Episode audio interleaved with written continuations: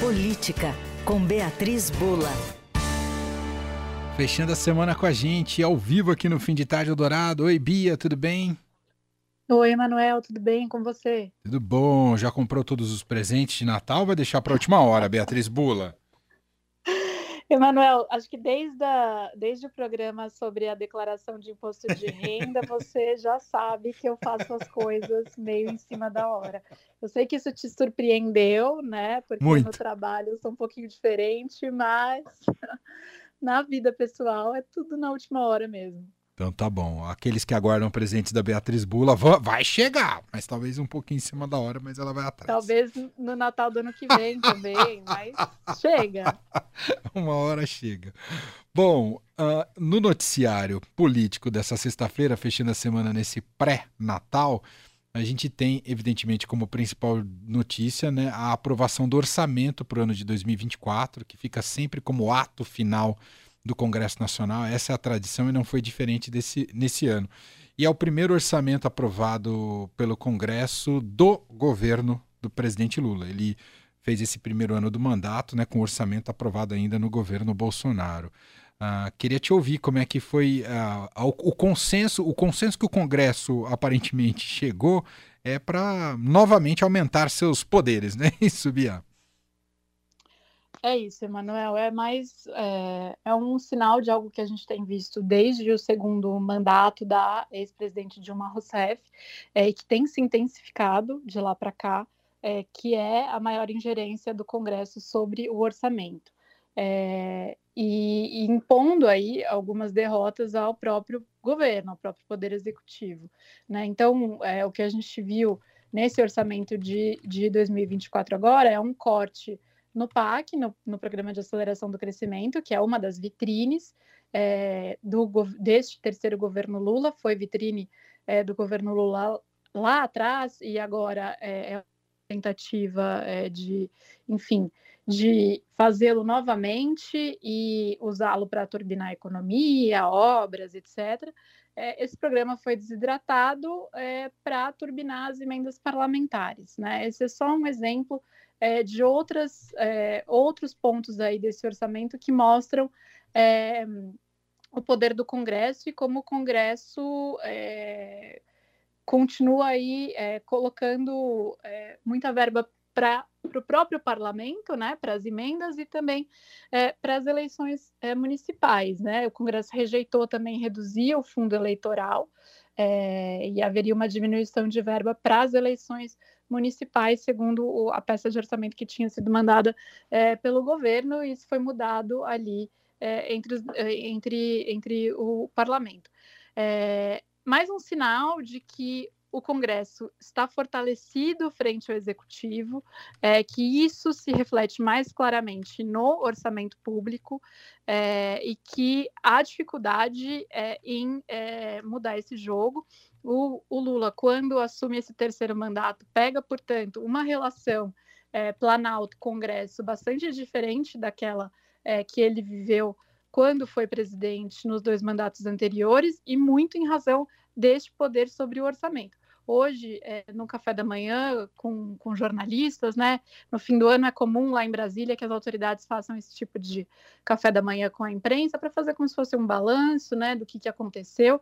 É, o ministro da Fazenda, Fernando Haddad, falou que há uma interface do executivo e legislativo inteiramente nova e que isso se reflete no orçamento, é um cenário que, segundo ele, é desafiador. Né? A aspa dele é, é uma dinâmica desafiadora, essa dinâmica orçamentária e a vinculação é, de despesas, a discricionariedade cada vez mais dá lugar à impositividade.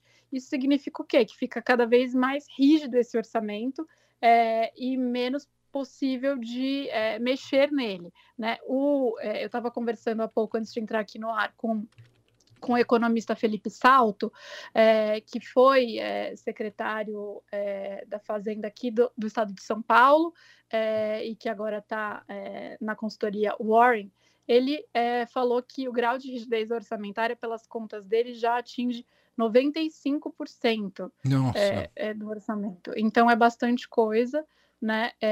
mas o Haddad teve uma vitória é, nesse, é, nesse orçamento aprovado também. O Haddad que vamos falar, colheu muitas vitórias esse ano, né? É, sai talvez como grande vencedora ali da esplanada neste primeiro ano de governo, sai muito bem, é, bem avaliado aqui pelo empresariado, pelo mercado financeiro, Faria Lima, né? É, e conseguiu sobreviver às frituras políticas lá também em Brasília, é, é, foi mantida a meta próxima, a meta de déficit fiscal é, próxima a zero, né? E é esse era o objetivo dele como ministro da Fazenda.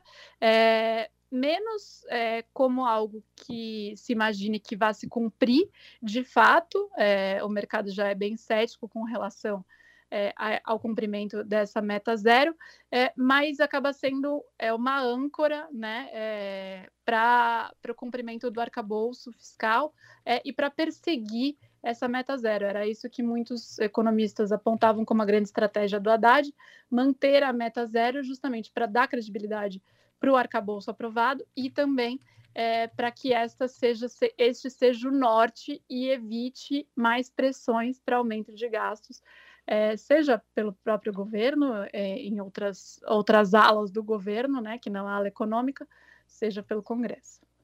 É, é exatamente isso. Uh, são os recados que vieram com essa aprovação do orçamento de 2024. Uh, ah, como a Bia muito bem analisou aqui, os prós e contras para o governo federal. E o fundo eleitoral segue cada vez mais gordo, né? Um debate que a sociedade precisa estar. Tá envolvida, né? A gente saiu de um esquema já há algum tempo, né? No, no, nas regras eleitorais que não, não há mais financiamento por CNPJ, né? Por, por empresas para campanhas eleitorais. Optamos por um financiamento público. Há alguma verba colocada por CPF, né? E aí sim, individualmente, alguém pro, pode colocar dinheiro na própria campanha ou alguém, né? Destinar a um político favorito, etc. e tal mas o grosso vem do dinheiro público. O problema é que essa conta tem ficado cada vez mais custosa e ver se isso de fato tem alguma base, uh, uh, alguma base racional, né? Ou se a gente está gastando um dinheiro enorme que poderia ser revertido para políticas públicas. É um debate que, enfim, não, não, não, não, não se encerra aqui, mas necessário de ser feito essa questão do fundo eleitoral. Mas é difícil pautar isso quando são eles mesmos que aprovam, né? Os próprios interessados que aprovam, né, Bi? Imaginar que eles vão ter algum tipo de consciência com o orçamento nesse aspecto, eu acho muito difícil. É, há, há, muitas vozes que começam a defender uma, uma proposta de reforma do orçamento, né? Houve uma é, a, o Estadão publicou essa semana até uma entrevista com o ex-presidente da Câmara, o Rodrigo Maia, que ele fala sobre esse assunto, né, defende a apresentação de uma PEC é, sobre esse assunto. É, o Salto também, né, o, o, economista Felipe Salto também é, fala que é preciso fazer uma, uma reforma orçamentária é, para tentar mudar um pouco a maneira como, como as coisas têm sido tocadas aqui, especialmente desde 2015 aí para frente. É isso. Bom, Beatriz Bula, te desejo um ótimo Natal, uma ótima festa para você, seus familiares, sua mãe e seu pai sempre estão aqui na sintonia da Rádio Dourado. E a gente volta a se falar na semana que vem. Ainda dá tempo da gente se falar antes da, da semana nossa de folga, né, Bia? Você volta semana que vem, né? Volto semana que vem, Emanuel. Acho que a gente se fala pelo menos mais uma vez antes da, da semana de recesso. Um Feliz Natal, uma boa, um bom Natal para você, para sua família também e é, para os nossos ouvintes todos, claro. Perfeito. Um beijo, Bia. Até bom Natal. Tchau. Um beijo, tchau.